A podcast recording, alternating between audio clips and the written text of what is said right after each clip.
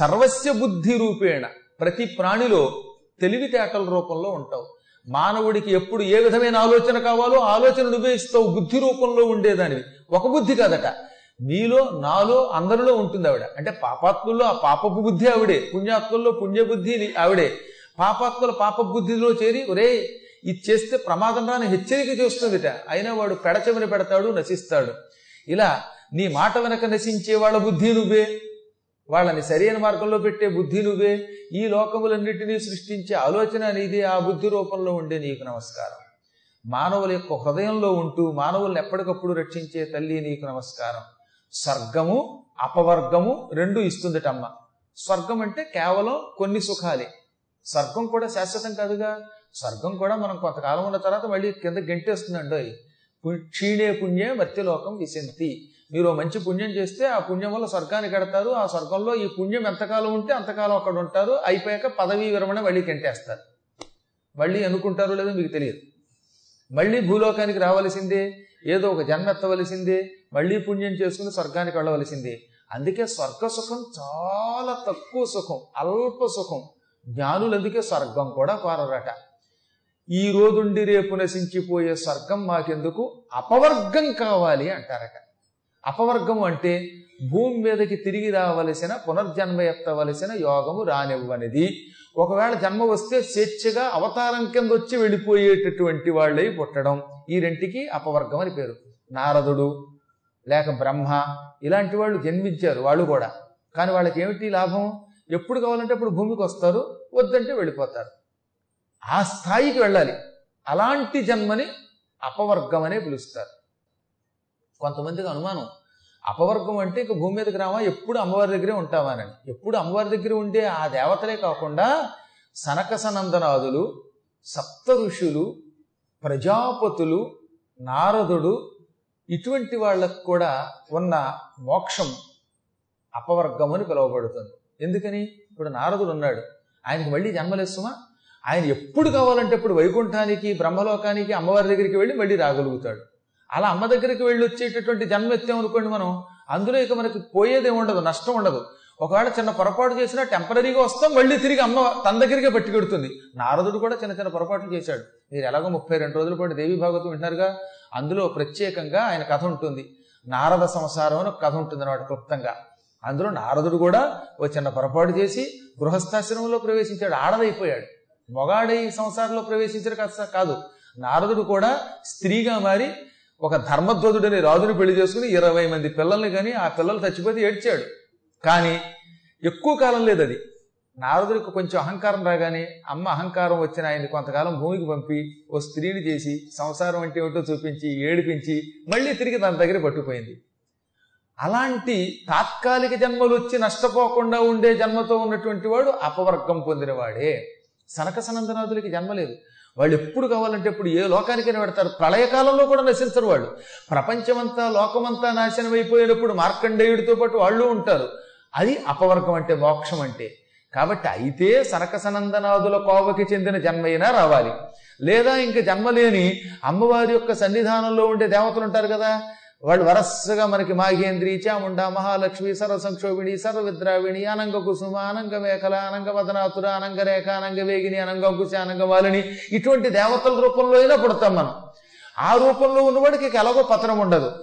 ఆ స్థాయి జన్మ రావడం ఉందే అమ్మ సన్నిధానంలో ఉండే జన్మ అది అపవర్గం. తాత్కాలిక సుఖాల జన్మ స్వర్గం. ఈ రెండు అమ్మేవలసింది మళ్ళీ. అందుకే స్వర్గాపవర్గదా. స్వర్గ అపవర్గ ద ఇచ్చున్నది సంబోధిస్తున్నాం గనక స్వర్గాపవర్గదే. ఇటు స్వర్గము అటు అపవర్గము రెండూ ఇచ్చే. ఓ తల్లి తే నీ కొరకు నమ నమస్కారము అస్తు అయ్యు అవుగాక. నీ కోసం నమస్కారం సుమ అంటున్నాడు అనమాట దేవతలు. సర్వమంగళమాంగళ్యే శివే సర్వార్థ సాధకే శరణ్యే త్ర్యంబకే గౌరీ నారాయణి నమోస్తుతే ఓ జగన్మాత మంగళములకు కూడా మంగళం అన్ని మంగళములకు మాంగళ్యాన్ని ఇస్తాను. సాధారణంగా కొన్ని వస్తువులు మంగళ వస్తువులు అంటాం. ఏమేంటవి? బెల్వవృక్షం ఉంది శుభమిచ్చే చెట్టు. కానీ ఆ బెల్వవృక్షానికి ఆ శుభం ఎవరిస్తున్నారు? ఆ శుభమిచ్చే చెట్టుకి శుభమునిచ్చేది మళ్ళీ అమ్మే. బంగారం గొప్ప శుభమిచ్చే ధాతువు. దానికి ఆ శుభం కలిగించింది అమ్మ. ఈ లోకంలో మంచి అనుకున్న వాటికి కూడా మళ్ళీ మంచినిచ్చేది అమ్మే. మంగళములకు మంగళము కూర్చున్నది. సాధారణంగా తెలివైన వాడని ఒక మొక్క వాడితే వాడు ఏదో సామాన్యుడు. తెలివైన వాళ్ళల్లో కల్లా గొప్ప తెలివైన వాడు అంటే ఇంక వీడిని మించిన వాడు లేడనమాట. అలాగే మంగళప్రదమైన వస్తువులకి మంగళత్వం ఇచ్చి ఇక నిన్ను మించిన మంగళ స్వరూపిణి లేదు అనిపించుకున్న తల్లి నువ్వు. అటువంటి నీకు మేము నమస్కారం చేస్తున్నాం. శివ అంటే శుభప్రదురాలు. అమ్మ ఎక్కడుంటే అక్కడ శాంతి అమ్మ ఎక్కడుంటే అక్కడ ఆనందం అమ్మ ఎక్కడుంటే అక్కడ పవిత్రత ఉంటాయి. అందువల్ల అమ్మకి శివ అని పేరు. అందుకే ఒకసారి చమత్కారం చేస్తాడు వ్యాసుల వారు. అమ్మ నిన్ను శివ అన్నారు. నక్కని కూడా శివ అంటారు. శివ అంటే నక్క అని కూడా అర్థం.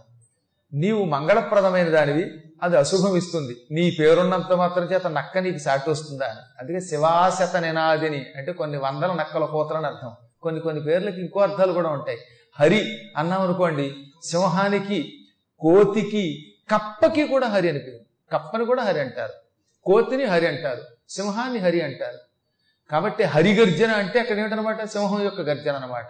ఇక్కడ కూడా మనకి ఎన్నోసార్లు దుర్గా సప్తశక్తులు అమ్మవారి వాహనాన్ని హరి అని వాడని అది కారణం. అలాగే కౌశిక శబ్దం ఉన్నది. కౌశికం అంటే గొడ్లగోవ. మిడుగురు పురుగు. కౌశికుడు అంటే విశ్వామిత్రుడు.